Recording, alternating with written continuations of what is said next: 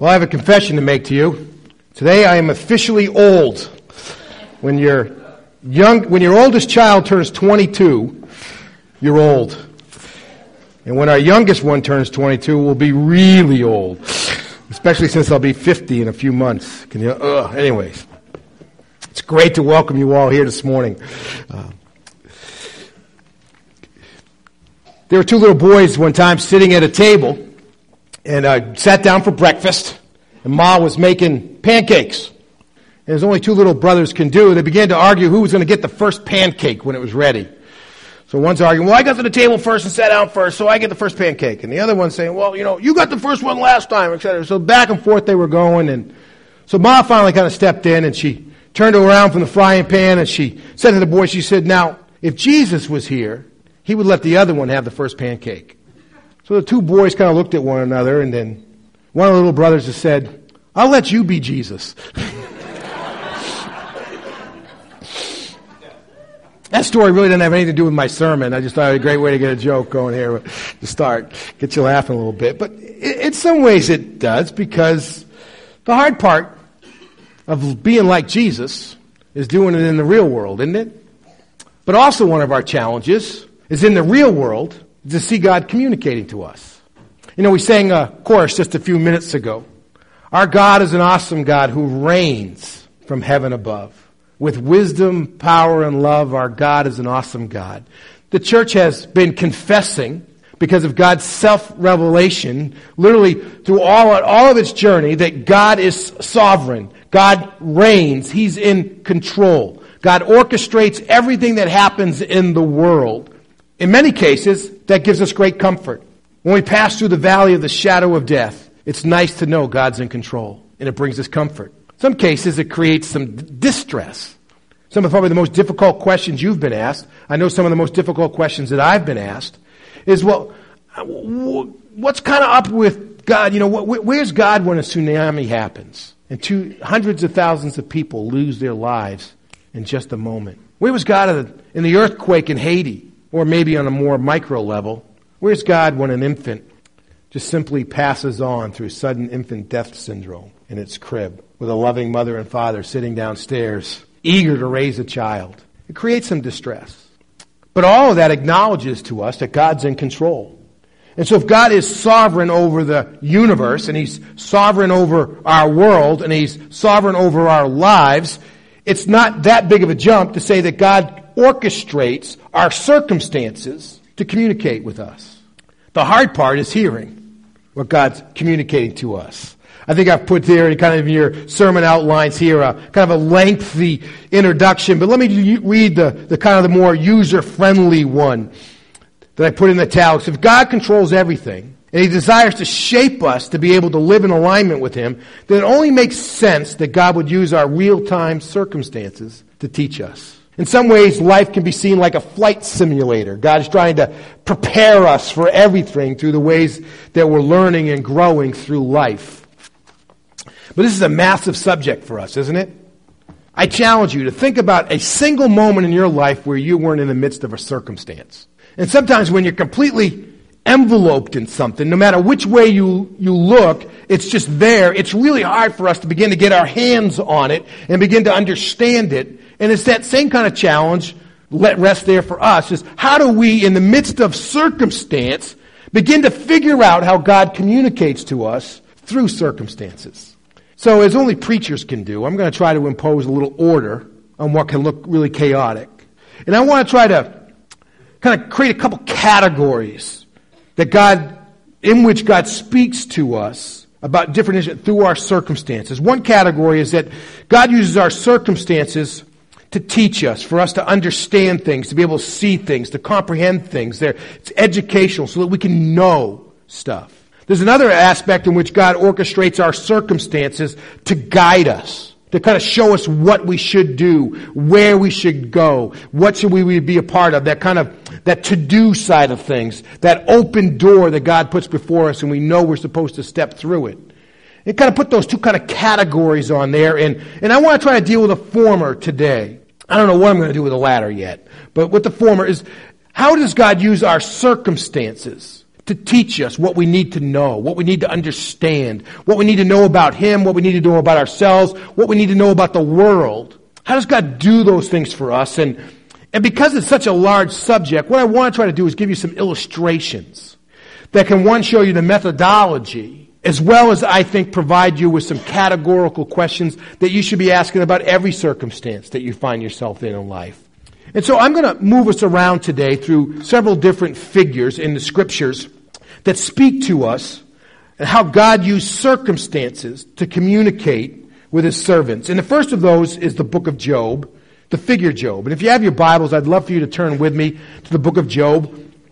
For those of you using your own Bibles, you're going to find the book of Job right before the book of Psalms. Psalms is usually right in the middle of your Bibles.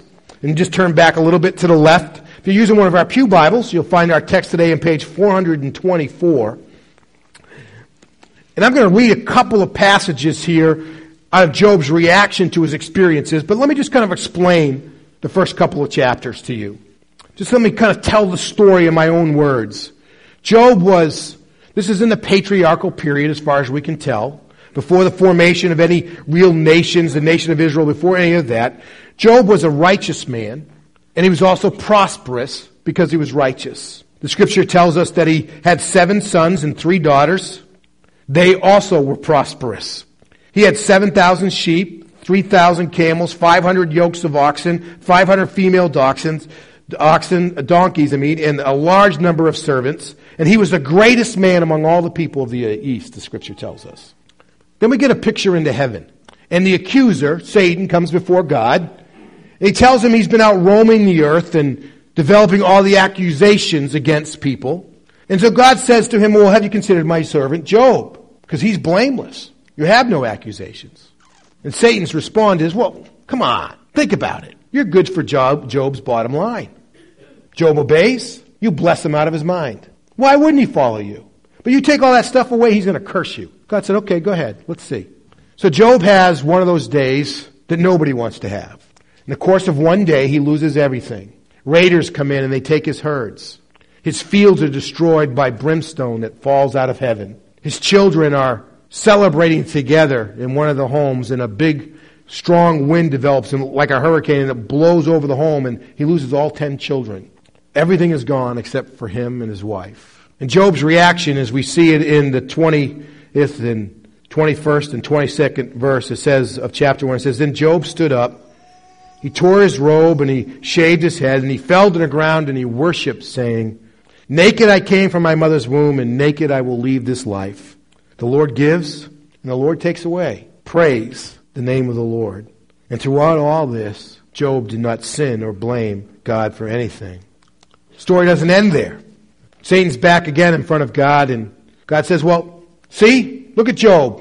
You incited me to let you do all this stuff that just ripped his life apart, and he still worships and loves me. Job says, come on. I mean, all that stuff's important, but he, he's still got his health. You know, and, and he doesn't want to curse you because he's afraid of what would happen to his health. God said, well, all right, you can't kill him, but you can make him suffer. Job, Satan inflicts on Job, the Scripture says he was covered from head to foot in boils. And they were itchy and crusty and et cetera, and it, and it, so bad that he, he grabbed a just a broken piece of pottery and he would use it just to scrape his skin to get the stuff off. And he's sitting out on a pile of ashes as a symbol of mourning. And his wife comes around to him. Says, do you still retain your integrity? It says in verse nine. Just curse God and die. God's already obviously given up on you. He's judging you. Just curse him and, as a symbol of the punishment, and just die. Just go away. And Job's response is this. You speak as a foolish woman speaks, he told her. I want you to know my wife has never spoken foolishly. I just want you to know that. Do I get extra bonus points for that? Sorry. All right. You speak as a foolish woman speaks, he told her. She, should we accept only good from God and not adversity? Throughout all this, Job did not sin in what he said. In the following chapters, Job struggles to understand what has happened. But nowhere in that journey does he abandon his devotion to God. Neither does, does he abandon his commitment to God. And you look at the circumstances of Job, especially with the vantage point that we have through the window of heaven, as we get to see these encounters between the accuser, and the father. And it really boils down to the question of, why does Job love God? Does he love God because he's God, or does he love God for what God does for him? Job doesn't understand that that's the test. But his circumstances prove that Job loves God because he's God. You can think about a lot of circumstances in your own journey. Why do you love God? Is it simply because you acknowledge that he's the unique being in the universe? There's none like him. And because he is sovereign, immortal, omnipotent, holy and righteous and all the way down the line, just because, no matter what's happening in your life, he deserves your undivided and unrestricted devotion.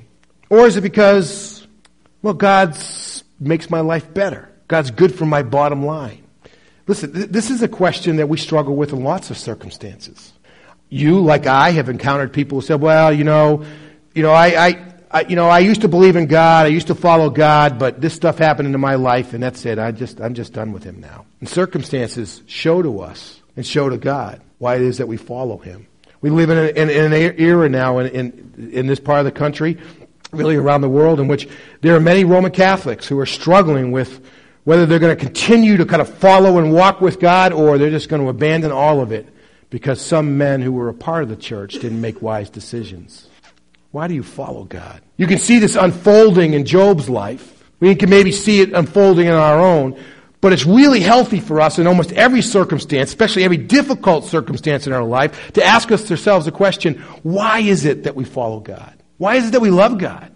Is God there just to somehow make us happier, to somehow to make the bottom line of our lives a little bit better? Or do we follow God because he is worthy of our fellowship? Another story. Another set of circumstances. The book of Jonah. If you're using one of our pew Bibles, you're going to find our text on page seven eighty-four. If you're using one of your own Bibles, good luck finding Jonah. It's just a few pages buried in the minor prophets towards the back of the Old Testament. You're going to find them squeezed in between Obadiah and Micah. Let me just tell you a little bit of the story, and then let me read chapter four for you. So we've got this one illustration of Job, and this categorical question that we should ask of our circumstances. Why do we follow God? Now you got Jonah. Jonah's a prophet. His job is to speak to others in the name of God. He likes that job for the most part, but God gives him an assignment. He's instructed to go and preach condemnation to the city of Nineveh, which happens to be the capital of Assyria, who are the arch enemies of the Israelites. The conflict, the hatred between the Israelites and the and the Assyrians, Assyrians was as every bit as much as it is today between the nation of Israel and the Palestinians. Hostile. And God calls upon Jonah to go to Nineveh, this capital, and proclaim God's judgment if they don't repent. Jonah's not dumb. He knows the nature of God. He knows that if this people, these people listen to him, that God's going to relent from the destruction. Jonah doesn't want that to happen. He wants them to be destroyed. So he seeks to thwart the purposes of God. So God's told him to go east, so he goes west. He goes down to the Mediterranean. He signs up for a cheap man's cruise. He haul, gets aboard a commercial vessel that's headed out to Tarshish, and, and away they go. They get out far enough from land where there's no turning back, and a storm comes. The crew somehow or another understood that this storm was was a form of a judgment. It wasn't just kind of a natural, but God was doing this intentionally because if somebody was on board. They're all offering and making their prayers and doing whatever they do to all the different gods they believe in, and they, they rouse Jonah out of his bunk and says, you got to talk to your God. Maybe your God can make these waves stop because the ship is literally just coming apart, and they're all going to drown. And Jonah gets up, and through a process called casting lots, it's revealed that Jonah is the culprit. And they say, what have you done? And what can we do to make the waves stop? And Jonah says, well, you just got to throw me overboard. So I ain't jumping, but you can throw me overboard. And so they pick him up and they throw him overboard. It says, and immediately the waves just went calm. Jonah probably struggled in the water for as long as he could because, because the scripture tells us he eventually began to sink. And then God sent along a huge fish that just swallowed him whole. And somehow or another, miraculously, in that stomach of the fish, there was enough air trapped or whatever that he was able to, to live for three days. I'm sure it wasn't the greatest of surroundings. I don't know what goes on in a fish's stomach. I hear my own stomach growl on occasion, so I can't imagine it was a, the accommodations were all that great. But Jonah managed to survive for three days until God had the fish vomit him up on the shore.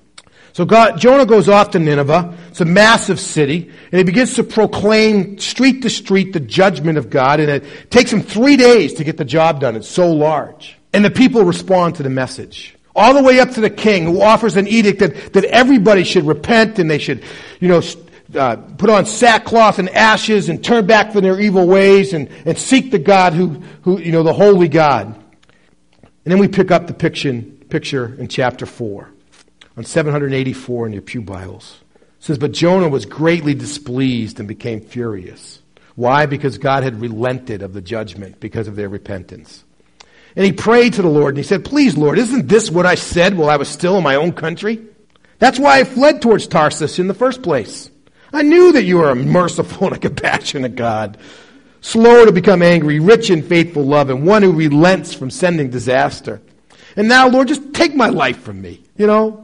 For it's better for me to die than to live. Jonah's basically saying, I am I am so hacked off that you use me to give forgiveness to these people.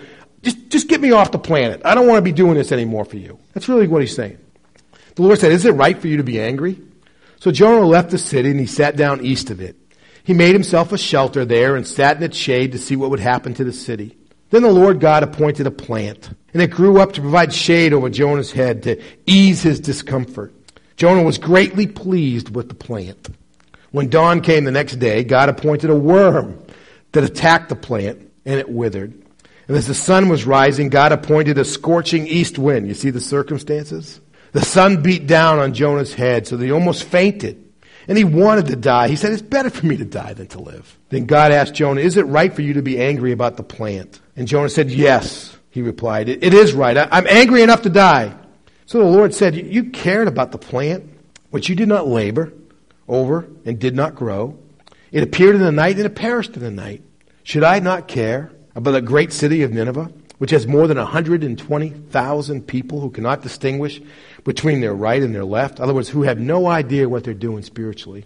Should I not, should I not care about the great city of Nineveh, which has more than one hundred twenty thousand people, cannot distinguish between their right and their left, as well as many animals? What's God saying to Jonah? He said, Jonah, just think about what you're saying. You're heartbroken over this weed that grew up and gave you a little shade because you were getting, your head was getting overly sunburned and you were just wilted in the sun.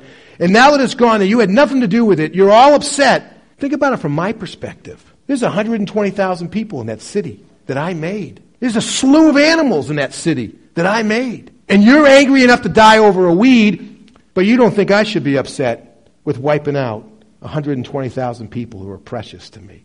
In the midst of Jonah's circumstances, God's trying to get a question through to him, for him to make an observation, for him to know something. And here it is. Our circumstances are constantly asking us, are we seeing life from our perspective or from God's? Do we just see everything how it affects us, or do we see it how it affects the kingdom and the glory and the reputation of God? And you could just keep struggling those questions all the way out. And you think about how you react to your circumstances and what you can learn in the midst of your circumstances. And that question comes up over and over and over again. Do I just see it the way that I like to see it? Or am I seeing it the way God sees it? Just a little bit of an application there. You know, and, and this is not to be critical towards anybody or anything, but, you know, we can, we can grieve over the loss of a family pet. And not even blink an eye when a whole generation dies because of famine in a foreign country. What do our circumstances say to us about where our hearts are? Let me tickle this kind of vein out just a little bit more. Many of you are familiar with the story of Abraham. Abraham was chosen by God to be the father of the nation of Israel. And he and Sarah were supposed to be the mother and father of the son through which that promise would go. God took years to fulfill that promise. Over several decades before Isaac was born. When Isaac was born, obviously Abraham, because he was an old man by then, one hundred years old.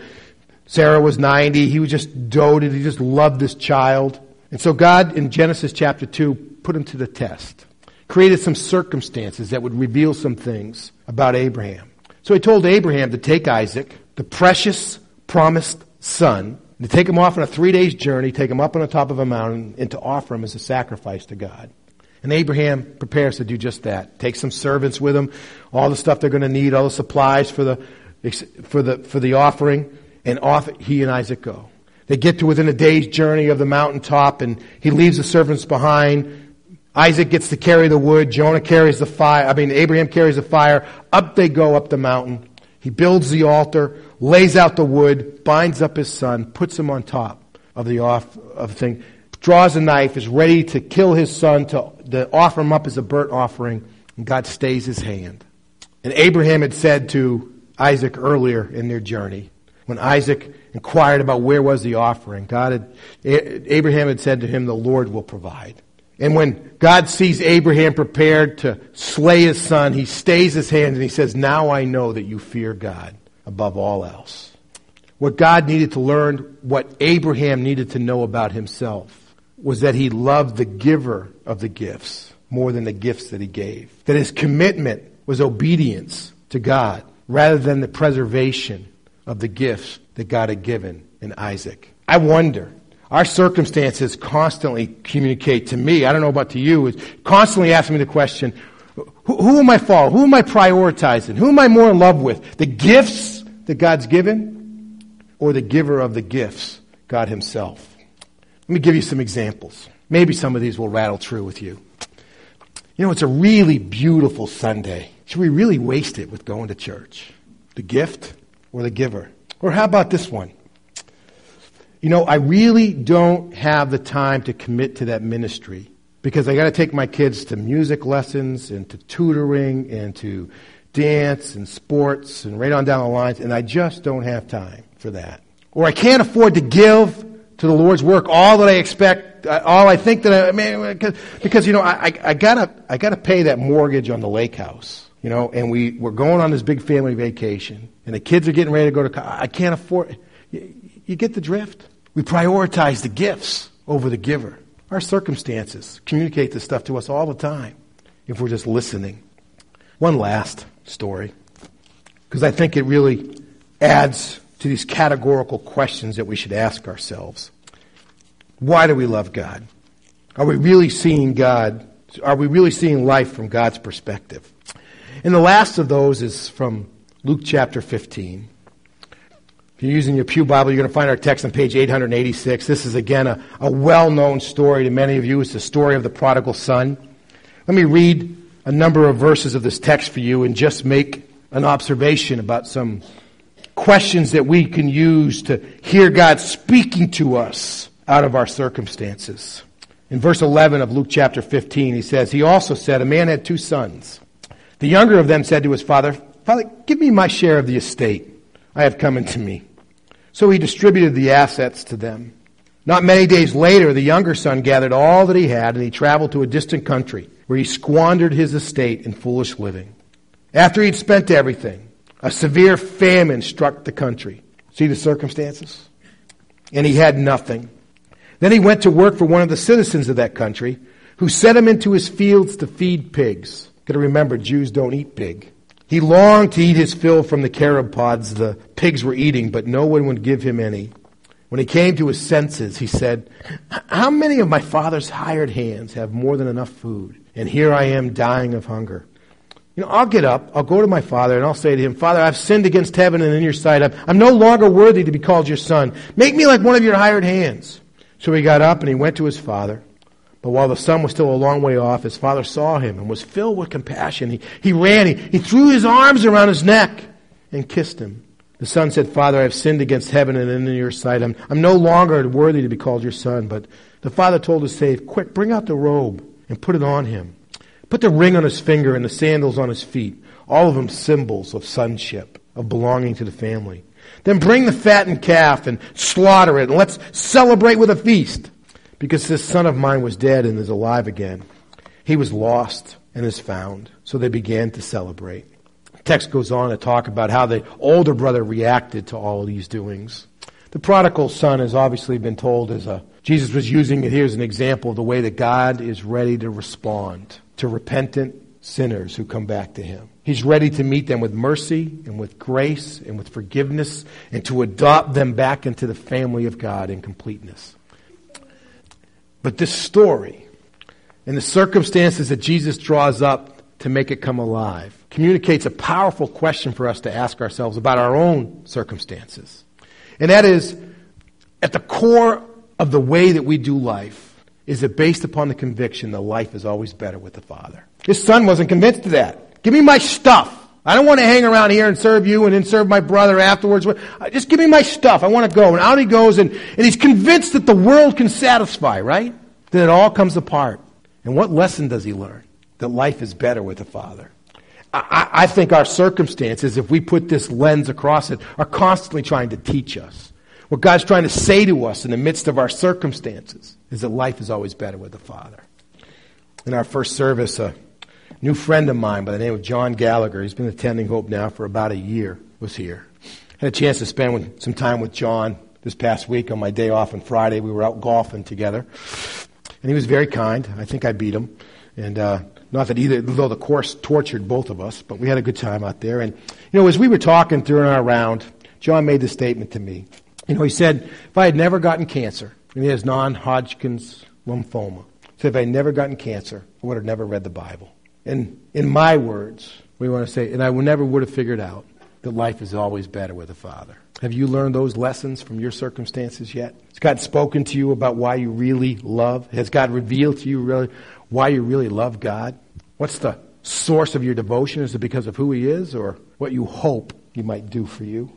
Are you seeing life through His perspective? Because this is how God sees your life. Every choice you make is a statement of whether or not you want to be with Him or not. Your choice is about whether to, you know, attend church or read your Bible or to commit a sin that you see in some of that. All that is about whether you're, you're going to grow closer to God or move farther away from God. That's the way God sees it all. It's not a question of, you know, just A and B. It's, it's a question of, are you going to be with God or are you going to be with His opposition? It's always relational. Do you see life from God's perspective? And are you living with the life-shaping conviction that life is always better with a Father? When faith meets our circumstances, that's when the hope of God really comes to life. Let's pray together.